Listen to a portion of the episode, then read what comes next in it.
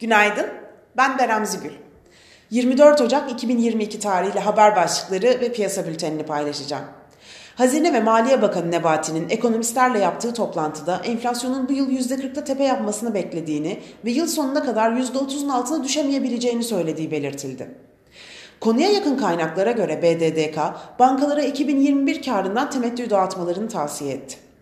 Goldman Sachs'a göre Fed'in Mart'tan itibaren her toplantıda faiz artırmasına yönelik riskler arttı. ABD Kiev Büyükelçiliğindeki personelin ailelerine Ukrayna'dan ayrılma talimatı verdi. Piyasalara genel olarak bakacak olursak, pay piyasalarında Borsa İstanbul geçen hafta yurt dışı borsalara paralel %2.98 düşüşle tamamlarken bankacılık endeksi haftayı %2.98 yükselişle pozitif ayrışma ile tamamladı. VIX endeksi 28 seviyesi üzerinden haftayı kapatırken mevcut görünüm ABD borsalarında volatilite ve satış baskısının güçlenerek devam edeceğine işaret ediyor. Bu haftaki FED faiz kararı öncesi piyasalardaki dalgalı zayıf seyirin devam etmesi beklenmektedir. Borsa İstanbul'un cuma kapanışına göre ABD vadelileri hafif negatif seyrederken Asya borsaları yeni haftaya satış ağırlıklı karışık bir görünümle başladı.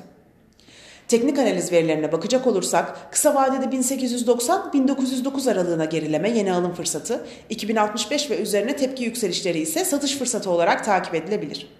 Viyop tarafında ise gün içi long pozisyonlar için 2244, short pozisyonlar için 2320 seviyeleri zarar kes seviyesi olarak izlenebilir.